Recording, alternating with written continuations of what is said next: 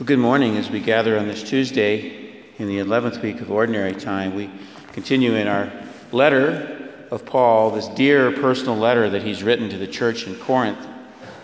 And today he's expressing some of that, he's revealing, if you will, some of that personal love and, and, and compassion he has for this people. He's telling them, we're in the eighth chapter of this letter as it's now articulated, and he's telling them about what the people of the north. Corinth is in the southern part of Greece, and uh, he's speaking to them of the people of Macedonia, so up to the north, the northeast, quite frankly, be about 150 miles away.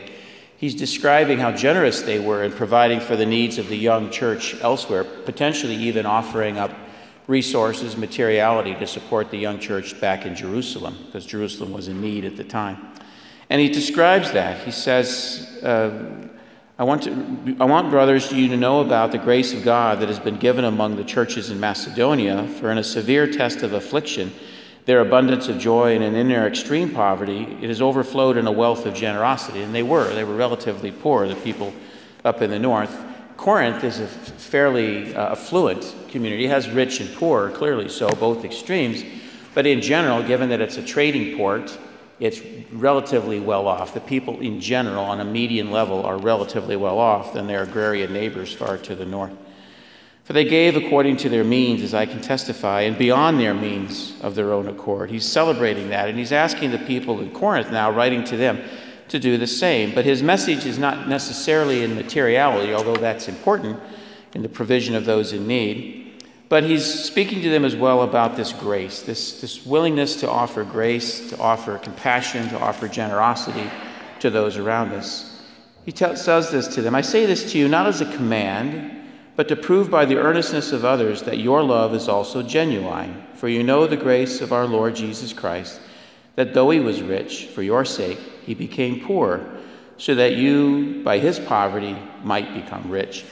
It makes us think of his letter to the young church in Philippi as well, that Roman retirement community. This church in Philippi, as we know from our own studies, was established as a retirement center. It's like the Boca Raton of the Mediterranean at the time, where a lot of retirees would go, and many of them were legionnaires, Roman soldiers, and they've settled in Philippi, and they understood command and structure and, and uh, positioning and hierarchy. And he uses uh, this language to describe the same thought about humility and sub- submitting oneself in the service of others.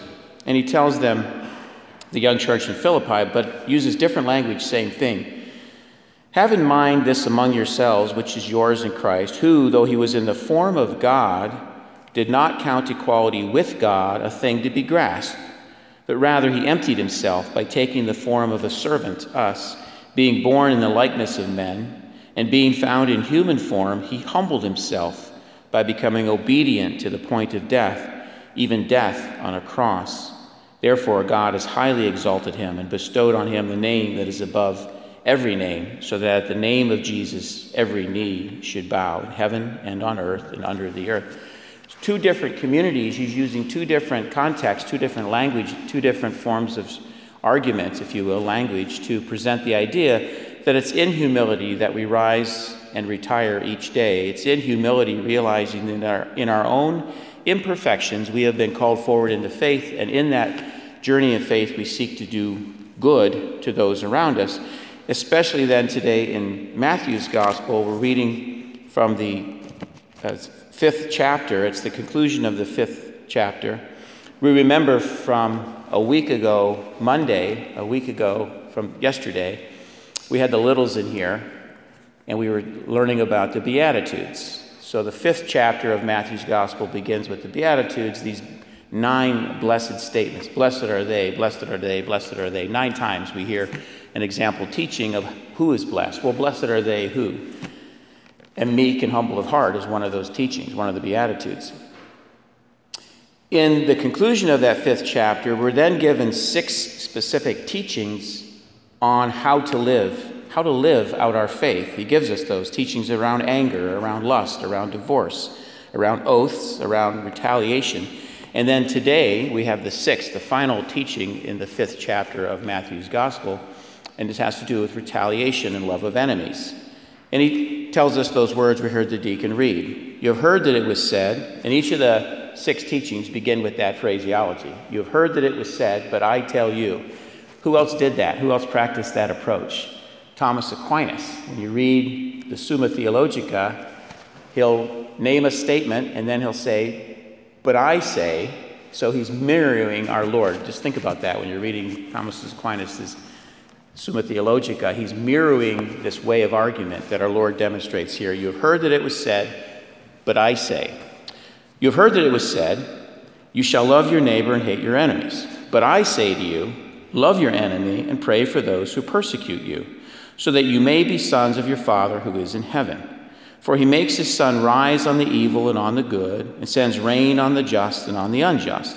For if you love those who love you, what reward do you have? And if you greet only your brothers, what more are you doing than others? Do not even Gentiles do the same? Speaking to this mostly uh, Jewish community. You, there, you therefore must be perfect as your heavenly Father is perfect. Well, most of us are not perfect. That's a long stretch.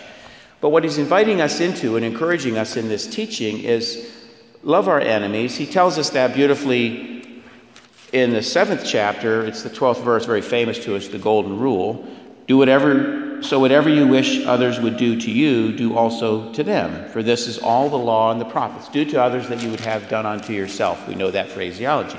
And he's telling us that today. Well, what do we do with that? In our daily life, we're going to encounter fans and detractors, fans and detractors. And most days we're hoping there are a few more fans than detractors.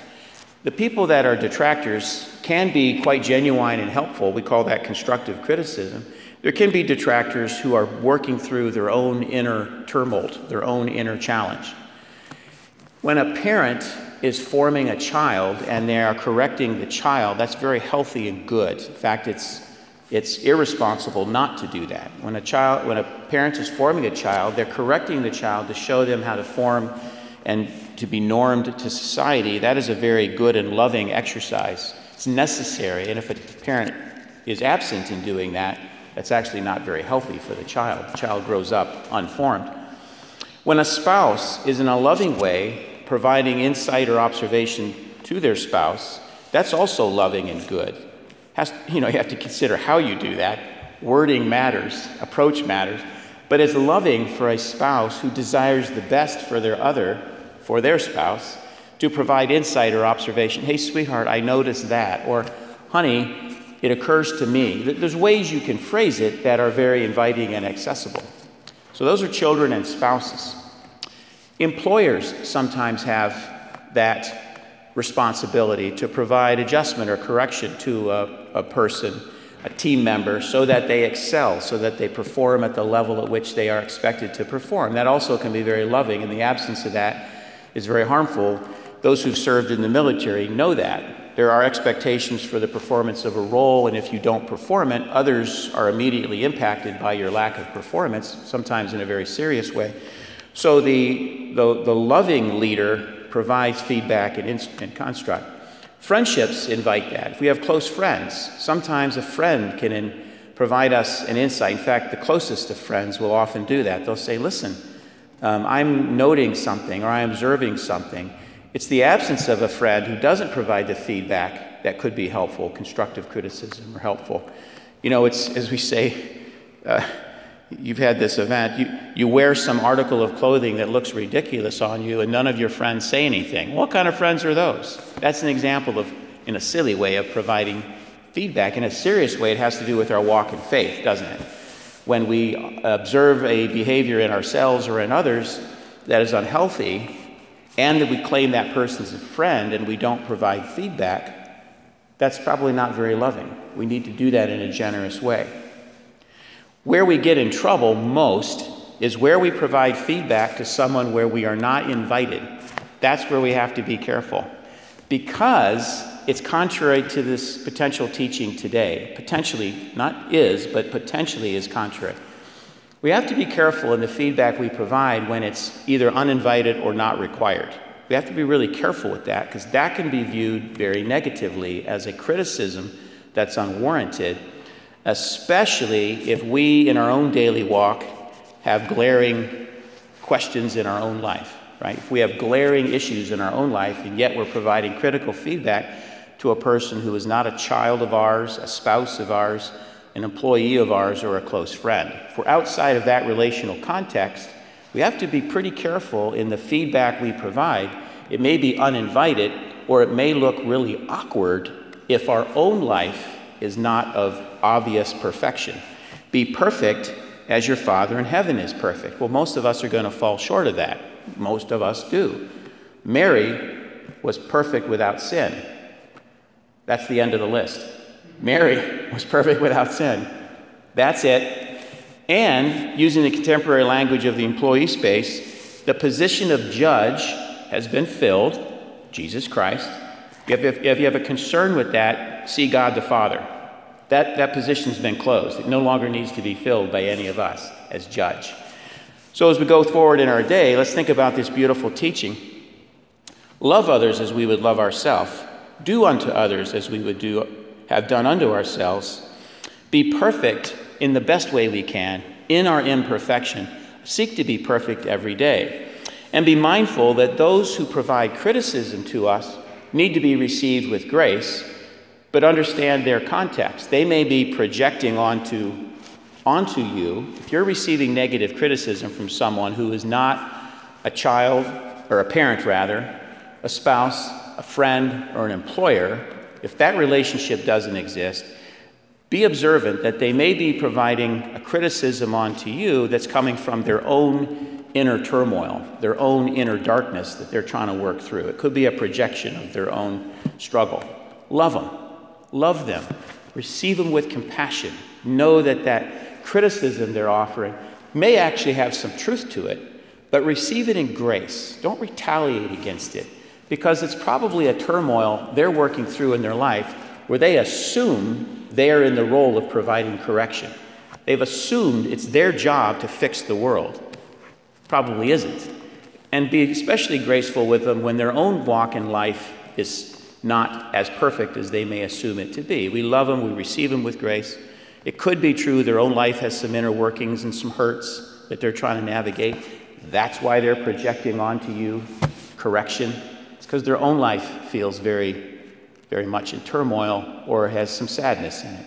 Receive them with grace, love them back, be as perfect as we can, meet them with compassion, and continue to advance the cause of faith as best we can by embracing those around us, even when we disagree. God bless you this day.